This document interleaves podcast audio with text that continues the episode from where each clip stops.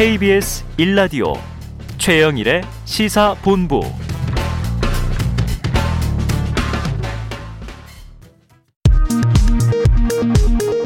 이 시각 라디오 정보센터 뉴스입니다.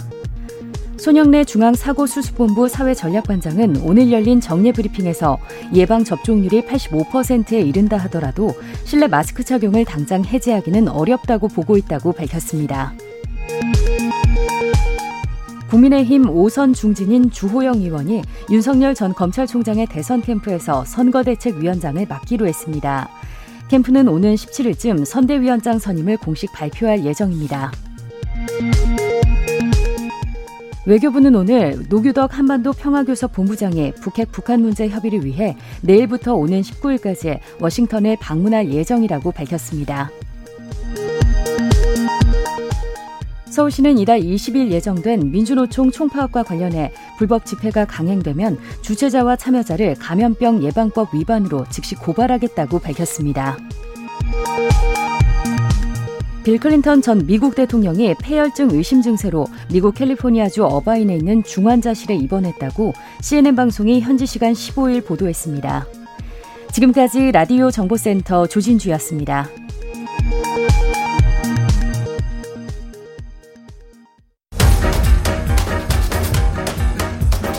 최영일의 시사본부 10분 인터뷰.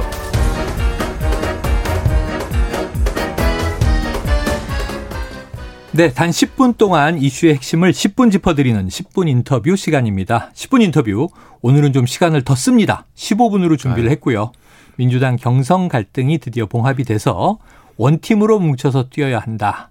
자, 이낙연 전 대표가 민주당 선대위에 선봉장에 설 것인가? 또 이재명 후보의 지지율과 컨벤션 효과가 있었는가? 여러 가지 이야기들이 있습니다. 오늘 아주 특별한 분을 어렵게 모셨는데요. 바로 더모아 정치 분석 윤태곤 실장님인데 우리 PD의 평이 이래요. 정치 평론계의 another class. 아, 감사합니다. 이분의 분석은 다르다. 이렇게 나오고 있어요. 자, 어서 오십시오. 안녕하십니까. 자, 오랜만에 뵀는데요. 네.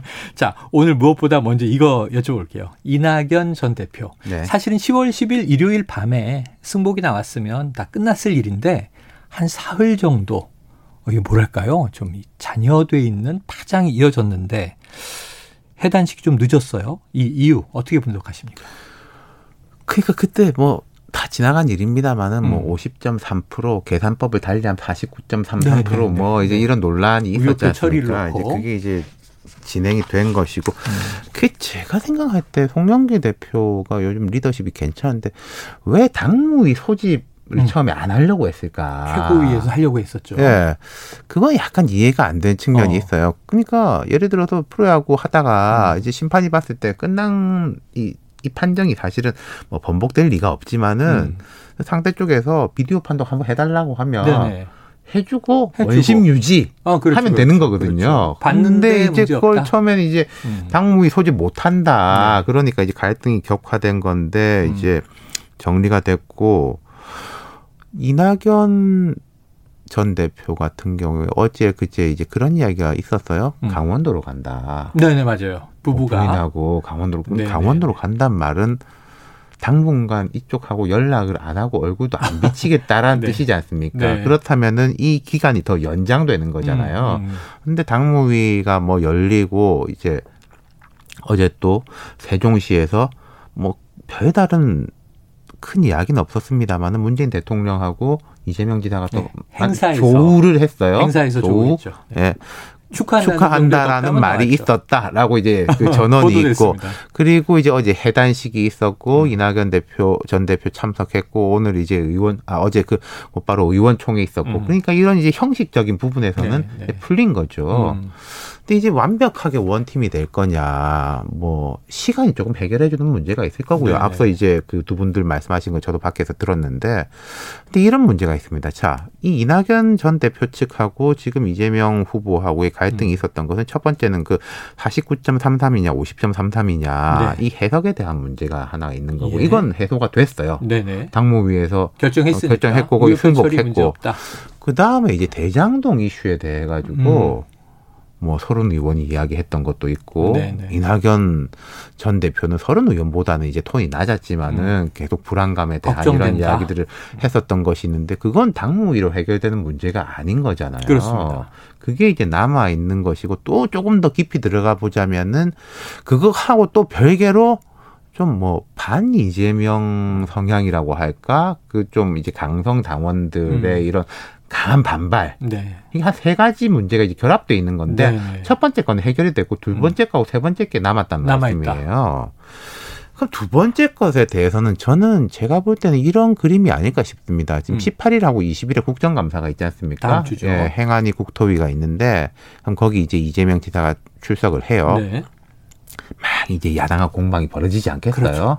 위- 그분 아닙니까? 네, 뭐제 윗선 아닙니까? 하겠죠. 생각에는 뭐 물론 두고 봐야 아는 겁니다만은 우리가 지금 알지 못하고 있는 정보가 음.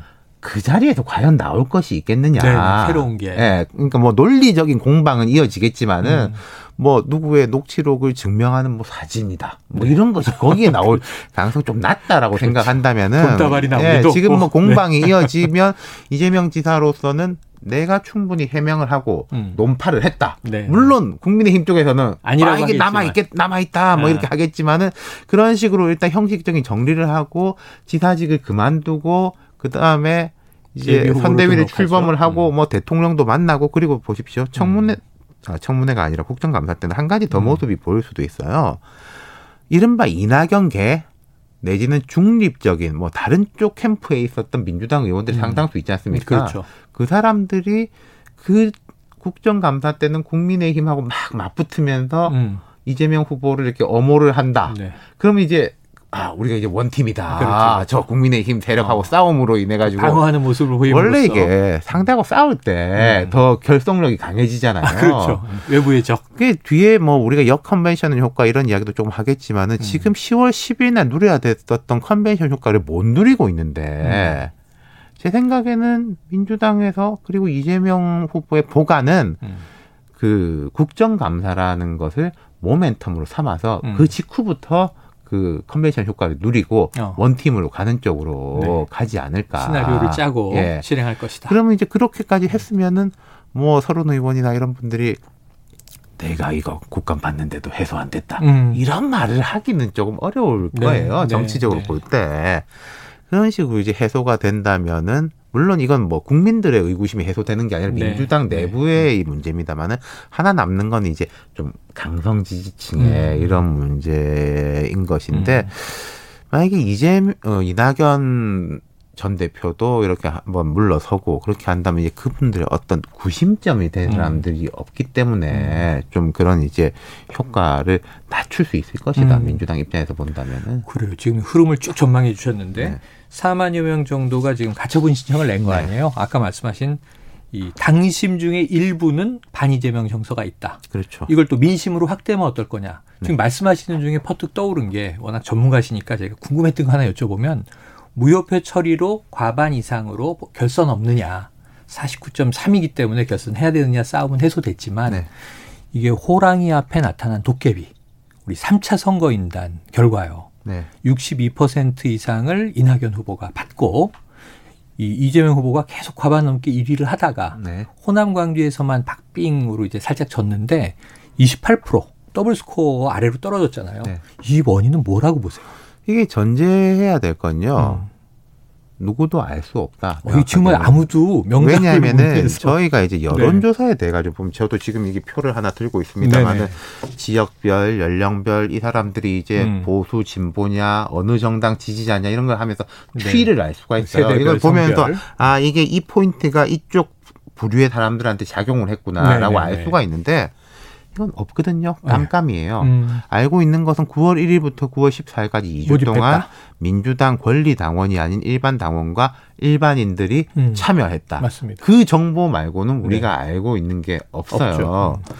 그러니 그리고 이게 10월 6, 7, 8일 뭐 음. 이때 이제 투표를 했다. 날짜. 그거 말고는 이제 우리가 알 수가 없으니까 근데 대장동 이슈가 없었다고 음. 보는 건 말이 안 되는 것이고 그렇습니다. 기본적으로 뭐 어느 정도 영향인지 모르겠지만 그리고 9월 1일에서 14일이라는 시점은 그게 이제 뭐 충청권에서 이재명 후보가 좀 생각보다 많이 벌려놓은 나오고 상황이고 이낙연 이제 후보 쪽이 총력을 사퇴하고. 이렇게 기울여 가지고 네. 조직화를 했던 상황이니까 그런 것들이 결국은 결합되고 시너지 효과를 일으킨 것이 아닌가. 음. 네. 그러니까 이낙연 후보의 조직화 플러스 이낙연 후보를 꼭 지지하는지는 모르겠지만 어 음. 이재명 후보의 이런 부분이 마음에 안 들어. 음. 라고 하는 사람들이 이제 결합이 된 거. 그리고 요즘 뭐 이쪽이고 저쪽이고 간에 역선택 뭐 이런 음. 이야기들을 많이 하는데 이 역선택이라는 것보다요. 이런 건 있을 거예요. 그 사람이 싫다. 음. 그러니까 예를 들어서 민주당, 예. 그렇죠. 민주당 이 경선에 참여한 사람들 중에서는 이제 뭐 중도층 혹은 음. 보수층도 있을 수 있어요. 있을 수 근데 이. 사람들이 뭐 저쪽에 유리하고 이 계산전에 예, 예. 저두 명 중에 이 사람이 싫기 때문에 음. 난덜 싫은 사람을 찍어서 싫은 사람한테 타격을 주고 싶다. 네, 네. 국민의힘도 마찬가지로 그게 음. 나타나고 있는 음. 거거든요. 이 두 사람이 있는데 음. 이 사람 진짜 싫고 이 사람한테 별 감정이 없는데 네, 네. 그렇다면은 감정이 없는 사람을 밀어준다. 물론 그러면은 그거는 이제 반대 진영에 있는 사람들이 들어와서 행위를 하는 것인데 음. 이게 본 투표까지 이어질 것이냐. 음. 본 투표 때는 어차피 이쪽 저쪽의 대결인 거잖아요. 어, 쉽게 말하면 이제 다른 군수 후보도 있겠습니다만 양자 대결로 봐야겠죠. 아니 그러니까 군도 경선 본 투표 말고 대선. 대선에서. 어, 예, 아 네네. 그렇죠. 아, 심상정 뭐 예, 그 후보가 진영으로 경우. 진영으로 네네. 칠 때는 이쪽 저쪽이라는 예, A냐 거죠. B냐. 예. 네. 그러니까 그때는 이제 무슨 이쪽 아니면 저쪽이기 때문에 이 사람인데 음. 싫어가지고 딴 사람 찍어줘라는 게 있을 음. 수가 없죠. 네, 그래서 네. 이제 뭐 역선택 뭐 이런 식의 이야기를 하는 것인데, 음. 근데 제가 하나 말씀드리고 싶은 거는 그것도 민심이다. 그리고 음. 두 번째로는요, 이게 과거에서는 어떤 조직, 뭐 외곽 조직, 네. 뭐 무슨 산악회, 네, 많았죠, 뭐 이런 데들이. 이제 네네, 동원되고 많았죠. 심지어 뭐 드루킹 같은 불법 조직, 네, 불법 그것도 조직이고. 조직입니다. 네. 그렇다면은 요즘은 그런 게 별로 없다. 예컨대 제가요 음. 어떤 인터넷 커뮤니티에서 야 나는 이 사람이 너무 싫어. 음. 나 어느 정당에 선거인단 참여해가지고 음. 그래가지고 A가 싫어가지고 B를 찍을 거야. 음. 니들도 하려면 해. 음. 라고 그 사람 그 회원들이 막 보다가 음. 어 그래 나도 할래. 음. 그거는 불법도 아닌 것이고 네네네네. 어떤 디지털화된 새로운 비조직적 조직화의 양태인 맞습니다. 거거든요. 맞습니다. 네. 아, 이거에 대해 가지고 무슨 법적으로 대응하고 할 수가 없는 공감하는 거예요. 대목이에요. 네. 음. 그러니까 이제 마치 집단지성처럼 그러니까 역선택이 조직적 불법적 어떤 이 움직임이 아니라 집단 움직임이 아니라 개인들이 그러니까 선택했는데 그 과거에는 저희 같은 이제. 전문가들이 음. 이야기할 때 역선택이라는 게 실제 하기가 되게 어렵다. 왜냐하면은 그뭐 당원 가입하고 뭐 선거인단 등록하고 이런 귀찮은 것을 음. 감수할 만 유인이 없다고 말씀드렸는데 제가 요즘 생각이 약간 바뀐 게요. 어. 여러 정당들이 앞다퉈서 그 가입을 되게 쉬- 손쉽게 네, 하게. 만들어놨어요. 앱 맞습니다. 같은 거 깔아가지고 한 두세 번만 맞습니다. 클릭하면은 네네. 그런 이제 물리적 진입 장벽이 낮아졌고 음. 그다음에 심리적 진입 장벽 보면은 뭐 슈퍼스타 K니 뭐 트로트 음. 뭐니 또 이제 야 뭐 좌표 찍어서 저기 네. 댓글 달러가자 이런 걸 하도. 많이 해봐가지고요. 일상화됐죠. 예, 그런 이제 심리적 진입 장벽도 낮아졌어요. 아, 트로트 가수들 선택 보세요. 아, 그러니까요. 어머니 아버지들이 엄청나게 네. 움직이세요. 맞습니다. 이해가 되고. 자, 요거 시간이 얼마 안 남았지만 끝으로 꼭 여쭤봐야 되겠습니다. 네. 그래서 10월 10일에 이재명 후보가 본선 진출하면서 누려야 했을 그렇죠. 우리가 제일 중요하게 생각하는 게 컨벤션 효과 아닙니까? 네. 뭔가 그걸 이제 민주당도 기대했을 텐데 불복이냐 승복이냐가 사흘 이어지면서 네. 컨벤션 효과 없었고 네. 그럼 아까 이제 이게 풀려나갈 시간의 흐름에 따른 시나리오 말씀해 주셨으니까 앞으로라도 컨벤션 효과는 나타납니까?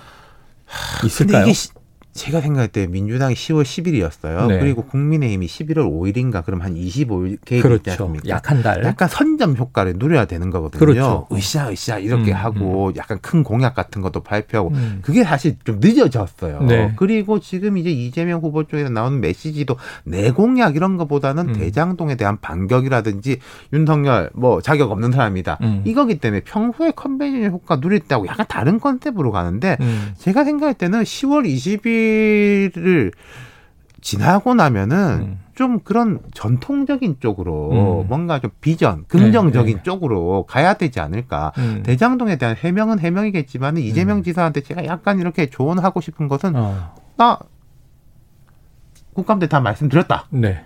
수사는 수사대로 두고 어, 보고 승복할 봅시다. 것인데 어. 나는 더 이상 여기에 대해서는 별 할말 네. 없다라고 하고 자기 진도를 나가야 될 미래로 가겠다. 예. 어, 대선 후보니까. 네. 그럼 이제 다음 주가 또 하나의 분수령이 되겠군요. 그렇죠. 그 18일, 20일. 국정감사 끝나고. 네. 국정감사는 대장동에 대해서 야당의 질타에 대해서 뭔가 강력한 그러니까 여당은 하고 이거로 털고 가는 모멘텀을 잡고 싶어 할 것이고 네. 야당은 계속 불씨를 지펴가는 그렇겠죠. 모멘텀을 네. 잡고 싶을 것이고요.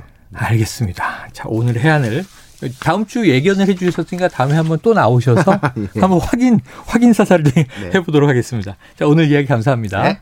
예, 자, 더모아 아, 오늘 윤태곤 실장님을 모시고 지금 벌어지고 있는 현안에 대한 이야기 나눠봤습니다. 여기까지 정리하겠습니다.